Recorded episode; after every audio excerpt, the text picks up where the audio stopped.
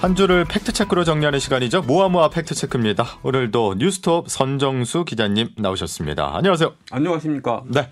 자, 오늘도 선을 넘지 않으면서 정확하게 팩트를 확인해 볼 기사들 이제 만나봐야 될 것 같은데 어떤 내용입니까? 어, 오늘은 최저임금 인상이 대기업 한식 뷔페를 없앴다. 이런 기사를 팩트 체크 해 보겠습니다. 이야, 최저임금 인상이 대기업 한식 뷔페를 없앴다. 이거 참 중요한 기사일 것 같은데 네.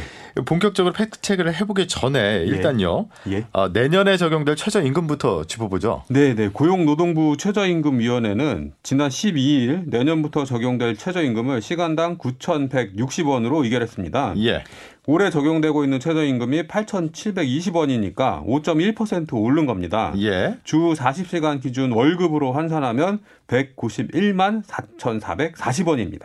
야, 아, 많이 그 기대를 하신 분들도 계실 거예요. 왜 그러냐면은 만 원 선을 넘을 수 있을 예, 것이냐 예. 말 것이냐 예, 문재인 했었는데 대통령 공약이기도 했죠. 그렇죠. 예. 근데 결국은 9천 원 선에서 마무리된 건데 이게 월급을 주는 사람은 적게 주고 싶고 받는 사람 입장에서는 많이 받고 싶은 게 인지상정이잖아요. 네. 매년 되풀이되는 이야기지만 최저임금 정할 때마다 재계, 노동계 날카롭게 대립을 했는데 오늘 이 올해 역시 이번에도 양측 모두 퇴장을 했어요. 그렇습니다. 어, 뭐 노동계는 올해 적용되고 있는 최저임금보다 23.9% 오른 1,800원을 최초안으로 제시를 했었고요. 예. 어, 재계는 지난해 수준, 그러니까 올해 적용되고 있는 최저, 최저임금 수준으로 동결하자 이렇게 요구를 했습니다. 그래서 어, 노사는 네 차례 최저임금 금액을 수정 제시를 했는데요. 결국 간극을 좁히지 못했고요. 어, 올해보다 5.1% 오른 공익위원안으로 표결 처리를 했습니다. 예. 재계 대표인 사용자 위원들은 결국 이제 표결에 참여하지 않고 퇴장했습니다.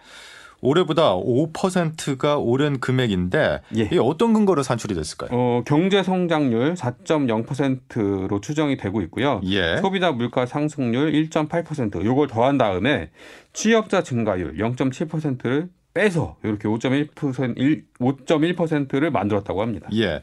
뭐 경제 규모가 커지고 물가가 오르고 있는 만큼 임금도 따라서 올라가야 되는 부분이 있는데 매년 노사 모두 반발한단 말이죠. 왜 그럴까요? 최저임금위원회는 27명 위원들로 구성되어 있는데요. 예. 근로자위원이 9명, 사용자위원이 9명, 공익위원이 9명입니다. 어, 근로자위원은 양대 노총에서 추천을 하고요. 사용자위원은 경총, 경영자 총 협회죠. 경총이랑 무역협회가 추천을 합니다. 예. 그래서 어, 고용노동부 장관이 제청을 하고 대통령이 임명을 하는데요. 그 사용자 위원들은 재계 입장을 대변하고 그렇죠. 노동계 근로자 위원들은 노동계의 입장을 대변한단 말이죠. 그래서 이 사실 이 두 무리의 간격을 좁힐 수가 없습니다. 그래서 공익위원들이 항상 조정을 하는데요. 공익위원은 사실상 그 시점에 정부가 어떤 스탠스를 취하고 있느냐 여기에서 이제 따라서 결정이 되게 되죠. 그러니까요. 똑같이 한 컵에 물에 물이 예. 한반 정도 차여 있다고 쳤을 때, 야 예. 저만큼이나 남았네. 그렇습니다. 이거밖에 안 남았네. 입장 차가 다 다르잖아요. 주는 생각이 사람 다르고. 입장과 받는 사람 입장. 예. 아 더 받았으면 좋겠는데 아 조금 덜 줬으면 좋겠는데 이게 항상 팽팽한 거죠. 예. 그러니까 그게 숫자적으로 정확하게 딱딱 나뉘어 있다 보니까 결국 매년 협상을 하고 싸울 수밖에 없는 구조로 만들어져 있는 거예요. 그렇습니다. 그래서 이 구조를 바꾸자는 이야기는 굉장히 오래전부터 나오고 있는데요. 사실 예. 어, 이견이 잘 모이지 않고 있습니다. 예, 알겠습니다. 최저임금과 관련해서 조금 짚어봤고, 예. 그런데 오늘 팩트체크 주제로 어, 대기업 계열의 한식 뷔페가 급격한 최저임금 인상 때문에 쇠락했다, 뭐 이런 말을 해주셨잖아요. 네, 그렇습니다. 중앙일보가 어, 내년 처, 내년에 적용될 최저임금안이 결정된 직후였죠. 지난 13일자로 보도를 했는데요. 예, 그 많던 한식 뷔페 어디 갔지? 최저임금 인상에 문 닫았다. 이런 제목의 기사를 냈습니다. 어, 내용은 어, 수년 전 전성기를 누렸던 대기업 계열의 한식 뷔페 외식 사업이 위축되고 있는데 그 원인을 따져보니까 최저임금의 급격한 인상이더라.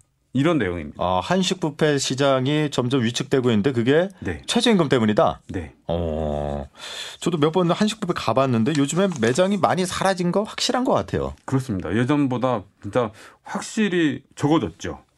어, 중앙일보 보도에 따르면은 2017년까지 대기업이 운영하던 한식 뷔페는 어, 빅3로 불렸던 CJ그룹의 계절밥상 54곳, 이랜드 그룹의 자연별곡 44곳, 신세대 신세계 그룹의 올반 15곳 등 모두 113곳이 운영이 되고 있었는데요. 예, 예. 이게 올해 현재는 8곳밖에 안 남았다고 합니다. 아, 그렇군요. 네. 그러니까 실제로 2017년, 2018년부터 내리막길을 걷기 시작한 거예요. 그건 맞습니다. 예. 근데 중앙일보는 그 2018년, 2017년 문재인 정부가 출범을 하고 어 최저임금이 2018년에 어 급격히 상승합니다. 그렇죠. 16.4% 상승을 하는데요. 이 급격한 최저 최저임금의 인상 때문에 경영이 어려워져서 한식 뷔페들이 문을 닫았다. 이렇게 분석을 하고 있죠. 예.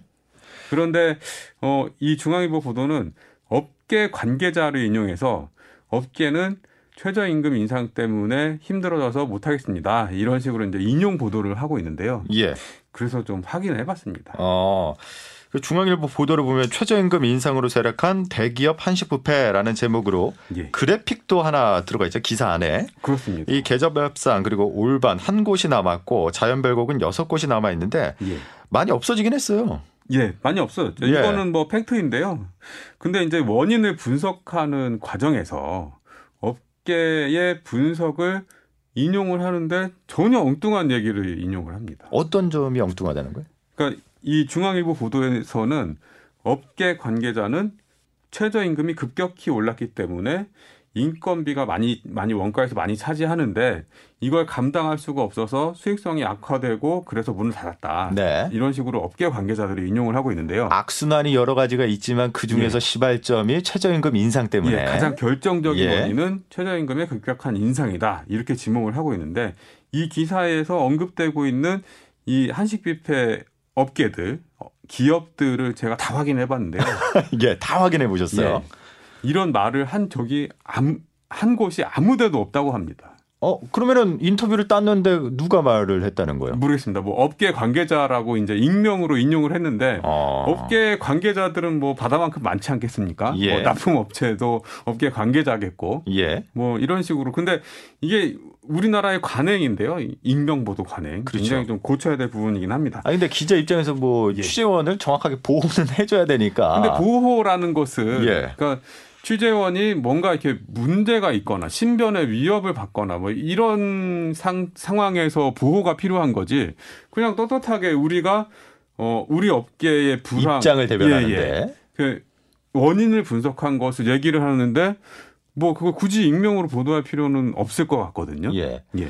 그 제가 이 내용에 대해서 이 한식 뷔페 업계 관계자 진짜 업계 관계자들 업, 이 어, 홍보를 책임지고 있는 파트들하고 접촉을 했는데요. 예. 이 기사를 보신 적이 있습니까? 어, 있습니다. 그러면 이 기사가 하고 있는 원인 분석이 맞습니까? 아닙니다. 어. A 업체, B 업체, C 업체 지금 기- 이 업체가 세 개가 언급이 되잖아요. 예. 전부 다 아니라고 합니다. 아, 선정수 기자께서 직접 업계 관계자랑 예. 확인을 해봤다는 그렇습니다. 거 예. 말씀드리면서 예.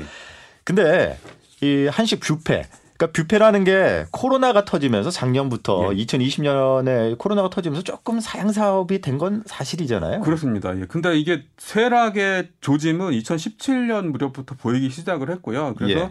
2017년, 18년, 19년 어 쭉쭉쭉쭉 이제 매장 수가 줄어들다가 2020년이죠. 작년에 국내 코로나19가 발병하면서 급격하게 위축됩니다. 예. 그 원인을 좀 물어봤죠. 그랬더니 이 한식 뷔페 업계는 이 차림 반찬도 많아야 되고 음식 요리도 많아야 되고 뭐 이러지 않습니까? 그래서 어 재료비가 많이 들고 어 마진율이 낮다고 합니다. 그래서 어. 사람 고, 고객들이 내, 내장객들이 많아져야지 원가를 그, 그렇죠. 예 유지를 할 수가 있는데 마진을 유지할 수가 있는데 코로나 때문에 각종 모임들이 사라지지 않았습니까? 예. 그래서 굉장히 어려워졌다고 합니다. 예. 이게 한식 뷔페가 처음 선보였을 때 가격이 지금보다 좀 높았죠. 예, 한 15,000원 정도 뭐 그리고 주말에는 좀 더 뭐 올라서 한 2만 원, 뭐 2만 3천 원 뭐 이랬었죠. 예. 예. 근데 지금은 아무래도 그 현실적으로 가격을 타협하다 보니까 그게 예. 또 마진이 안 맞고 이런 예. 악순환이 있었다는 거잖아요. 예, 그리고 이제 그 사람들이 아예 모이지 못하니까 한식 뷔페 그리고 어, 한 상당 기간 동안 영업 정, 중단된 적도 아, 있었어요. 그랬었죠. 예. 예, 예. 집합 금지. 예. 그래서 이제 엄청난 타격을 받았어요. 예. 그래서 이 업계들이 어떻게 변신을 하냐면 그 자기네 매장에서 제일 잘 나갔던 메뉴들 예. 그 메뉴를 즉석 식품으로 변형해서 온라인 마켓 같은 데다가 납품하는 식으로 아, 이제 온라인으로 진출했군요. 예, 그런 식으로 사업 모델을 좀 바꾸는 과정이라고 합니다. 예. 아니 근데 네. 왜 해당 기업은 아니라고 하는데 예. 최저임금을 한식 뷔페 매장 축소의 원인이라고 지적한 보도가 나왔을까요? 어, 이거는 제가 봤을 때는 뭐 그 어떤 분께서 이런 얘기를 하셨는데요. 목적만 있고 팩트는 없다. 음. 굉장히 목적을 가지고 의도를 가지고 쓴 기사였다고 봅니다. 뭐냐면 중앙일보는 아무래도 이제 전통적으로 재계의 입장을 많이 대변해 왔던 논조를 취하고 있거든요. 예. 그래서 최저임금 인상이 굉장히 못마땅한 게 아니었을까 이렇게 좀 짐작을 해볼 수가 있겠습니다. 못마땅해도 정확하게 팩트를 갖고 이야기를 했어야 되는데. 그렇습니다. 예. 예. 그냥 뭐 팩트가 맞다면 뭐 아니 우리나라는 언론의 자유가 있고 뭐 주장할 자유가 있는 거고 언론사도 뭐 팩트만 맞다면 뭐 어떤 식으로 다양한 주장을 펼수 있는 거죠. 할 수 있는 건데 근데 이게 언론사 시기나 돼서 그 뭐 우리 메이저 언론이라고 부르는 이런 데서 예. 익명의 업계 관계자를 인용한 이런 이런 비겁한 보도를 하는 거는 예.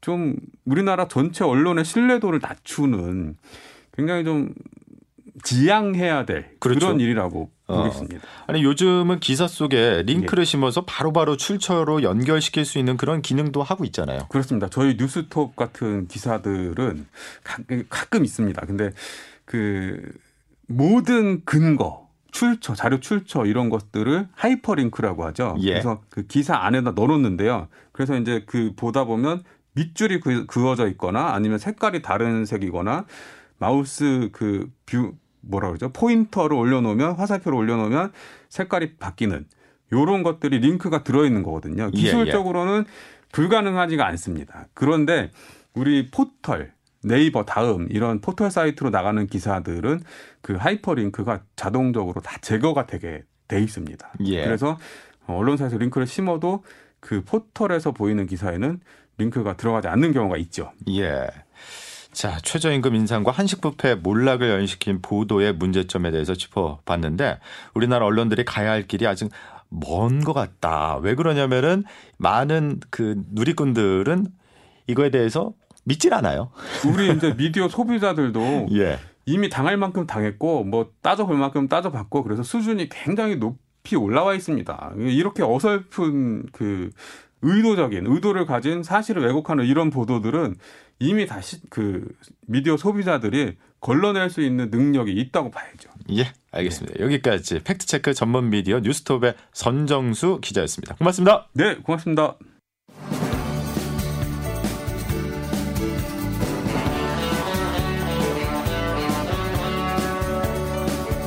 민동기의 색다른 시선.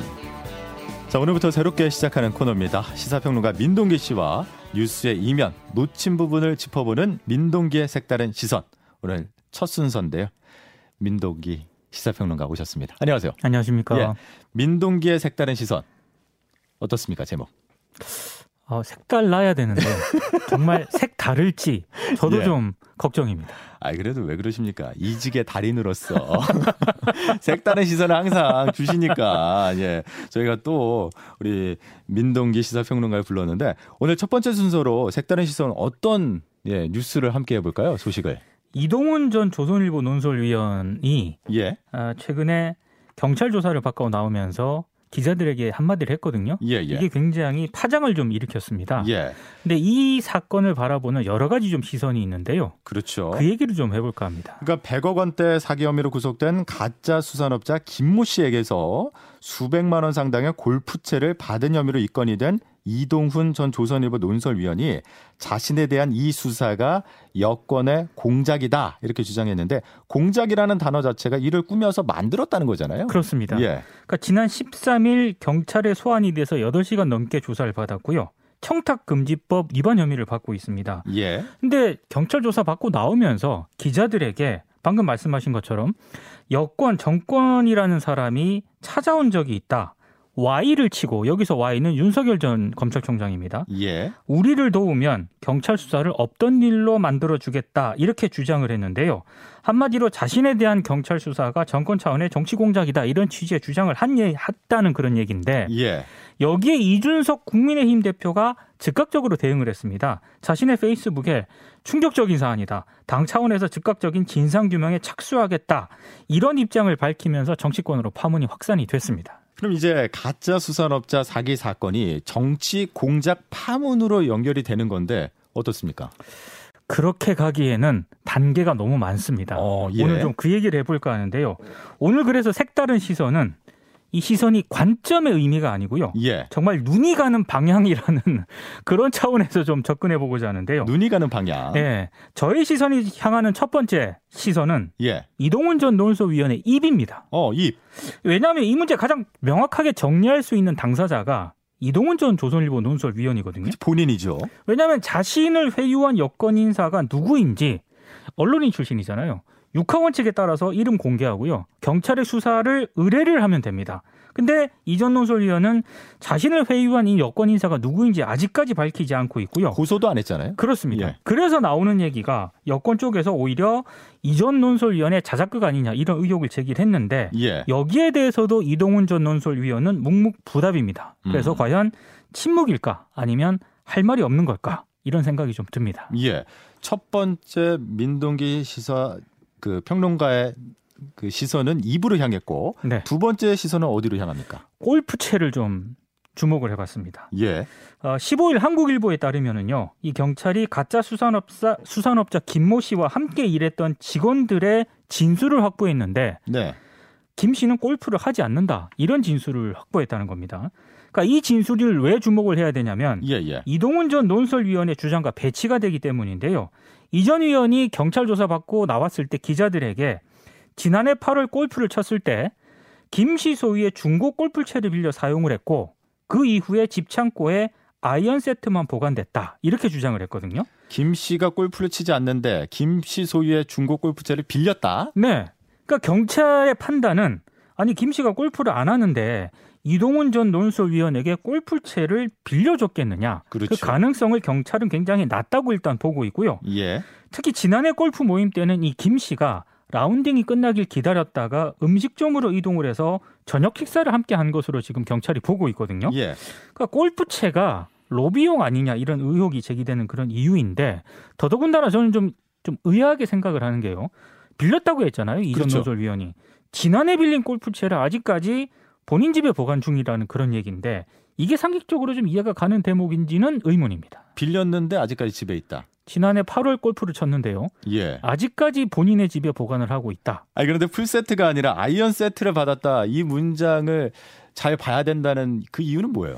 그러니까 제가 이제 세 번째로 향한 그런 시선이 바로 아이언 세트인데요. 예. 정치 공작 의혹을 제기했지 않습니까? 근데 바로 그때 이 그 이 아이언 세트를 얘기를 한 게 아니라 조금 시간이 지난 뒤에 언론에 입장문을 보냅니다. 예. 그 입장문을 보면은 중고 골프채를 빌려서 사용을 했고 풀 세트가 아니라 아이언 세트만 보관을 했다. 이렇게 주장을 하거든요. 1번 드라이브 이런 게 없다는 거잖아요. 그러니까 저는 골프를 안 쳐서 모르는데 예. 어, 풀 세트와 아이언 세트는 가격에 있어서 상당한 차이가 난다고 얘기를 하더라고요. 아니 뭐 여기서 가격이 그렇게 중요합니까? 가격이 굉장히 중요할 수밖에 없는 아 게 그런가요? 예. 이동훈 전 논설위원의 혐의가요. 청탁금지법 위반입니다. 김영란법. 네. 김영란법인데 예. 청탁금지법 위반은 한 번에 100만 원을 초과하거나 예. 한 회계 연도에 300만 원을 초과하는 금품을 받지 못하도록 되어 있거든요. 예. 근데 아이언 세트를 이동훈 전 논설위원 쪽에서 강조한 이유는 예. 100만 원 이하는 범죄가 안 되니까 이 수수한 금품의 액수를 100만 원 이하로 맞추려고 했던 것 아니냐. 아, 아이언 세트는 100만 원 이하로 떨어진다. 이하로 떨어질 가능성이 있기 때문에 예. 저는 골프를 모릅니다만 골프채 이 풀세트는요. 통상 한 3, 400만 원 정도를 어, 넘는 것으로 지금 아, 알려져 그렇군요. 있거든요. 예. 그러니까 청탁 금지법 위반으로 혹시 기소가 되더라도 100만 원 이하일 경우에는 법망을 피해갈 수 있는데 이 점을 겨냥한 것 아니냐. 음. 이런 해석이 좀 나오고 있습니다. 퇴로를 만들어 놓은 거 아니냐. 그렇습니다. 예. 그러니까 아이언 세트는 계산된 발언이다. 이렇게 봐야 되겠네요. 저는 그렇게 보고 있습니다. 특히 이제 변호인의 어떤 조력을 받은 그런 발언이 아닐까 생각이 되는데요. 예. 제가 이제 네 번째 좀 시선을 좀 향한 곳은 6월 10일입니다. 예. 6월 10일이 이동훈 전 논설위원이 윤 전 총장 측 대변인으로 임명되는 그런 날이거든요. 예. 근데 동아일보가 오늘 보도한 내용을 보면은요. 경찰이 이미 5월 말에 이전 논설위원을 포함한 관련자들을 입건한 상태였다고 하고요. 이걸 수사 보고서 형태로 남겼다라고 하거든요. 아, 그러니까 시점을 봐야 되겠네요. 시점을 보려면은 그러니까 이 정치 공작 주장이 최소한의 설득을 가지려면 경찰이 이전 논설위원이 6월 10일쯤에 윤 전 총장 대변인이 될 것을 미리 알고 어, 이전 논설위원회 입건하고 이걸 언론에 흘렸다는 그런 얘기인데 이게 과연 현실적으로 가능한 얘기인가? 저는 일단 이런 의문이 들고요. 이동훈 전 논설위원 입장에선 경찰이 앞을 내다봤다 이거잖아요. 그러니까 그렇게 해석을 할 수밖에 없는 그런 대목이고요. 예, 예. 심지어 김병민 전 국민의힘 비상대책위원이 이동훈 전 논설위원을 향해서 이렇게 얘기를 했습니다. 윤석열과 엮거나 정권에 핍박받는 프레임을 설정해서는 안 된다 이런 취지로 얘기를 했는데 예. 이게 좀 시사하는 바가 저는 적지 않다고 생각을 하고요. 그런 점에서 봤을 때 윤 전 총장이 지난 14일 JTBC와 인터뷰를 했거든요. 네. 근데 이건 좀 제가 봤을 때 패착으로 보입니다. 어. 이 인터뷰에서 뭐라고 얘기를 하냐면 이동훈 전 대변인이 없는 말 지어내서 할 사람이 아니다. 자신에 대한 공격이 다양한 방면으로 들어올 것으로 예상을 했지만 수사를 악용한 이런 일이 있었다는 것에 놀랐다 이렇게 얘기를 했는데 어. 사실 윤 전 총장이 이렇게 얘기를 하는 것 자체가 좀 어폐가 있습니다. 왜냐하면 예. 이동훈 전 논설위원이 대변인직 그만뒀을 때요. 그때는 아무런 얘기를 안 했거든요. 그렇죠. 예. 근데 지금 와서 이렇게 얘기하는 것 자체가 조금은 좀 어폐가 있는 것 같습니다. 야, 민 시사평론가 패착이라고 봤던 그 이유 중에 하나가 윤 전 총장이 법에 대해서 너무나 잘 알고 있겠지만 정치적 프레임처럼 이렇게 정치 능력은 아직까지 조금 미숙한 면이 있지 않겠냐 그렇습니다. 이런 지적이신 거잖아요. 네. 알겠습니다. 혹시 시선이 또 남아 있습니까? 마지막 다섯 번째 아, 또 시선이. 있습니다. 예. 조선일보와 이준석 국민의힘 대표입니다. 예. 자사 출신 논설위원이 여권의 정치 공작을 했다고 주장을 하고 있잖아요. 근데 조선일보가 이 사안을 적극적으로 보도를 안 하고 있습니다. 어. 제가 봤을 때 근거가 분명했다면 대서특필 했을 거라고 저는 생각을 하거든요. 아, 특종감이죠. 공작인데. 네. 근데 상황을 그렇죠. 전달하는 정도만 지금 간략하게 보도를 하고 있습니다. 예. 시사하는 바가 크다고 보고요. 그리고 이준석 대표 같은 경우에는 당 차원에서 즉각적인 진상 규명을 약속을 하지 않았습니까? 네. 그런데 그 뒤에 말이 조금 바뀝니다. 왜냐하면 어, 조사단 구성과 같은 구체적인 행동을 하기 위해서는 이동훈 전 논설위원 쪽에서 상당한 정보를 제공해야 할 것이다. 이렇게 얘기를 하거든요. 예. 그러니까 근거를 대면은 그때 우리가 적극적으로 행동을 하겠다 이렇게 한 발 물러섰거든요.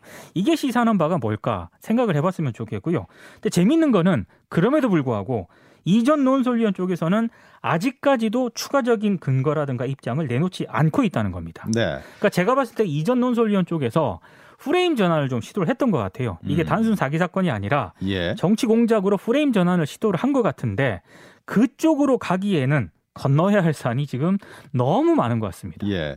아니 더불어민주당의 김용민 최고위원이 이동훈 전 논설위원을 향해서 그 정도 급이 되냐라고 공격을 했었는데 이 정치 공작을 할 만큼 급이 된다고 혹시 민 시사평론가께서는 평가하십니까? 급 이전에요. 예. 이동훈 전 논설위원하고 윤 전 총장 사이에 개인적인 인연이 없었습니다. 그러니까 대변인으로 임명되기 전후 그때 시간이 전부인데 네. 어, 이런 비유가 적절할지 모르겠습니다만 어, 예를 들어서 삼성의 신입 사원으로 하여금 어, 뭐 이재용 전 이재용 부회장과 관련한 여러 그 뭐 비리 이런 거를 불어라. 그럼 우리가 도와주겠다. 신입사원한테. 이렇게 이렇게 얘기하는 거랑 저는 똑같다고 보거든요. 예. 예.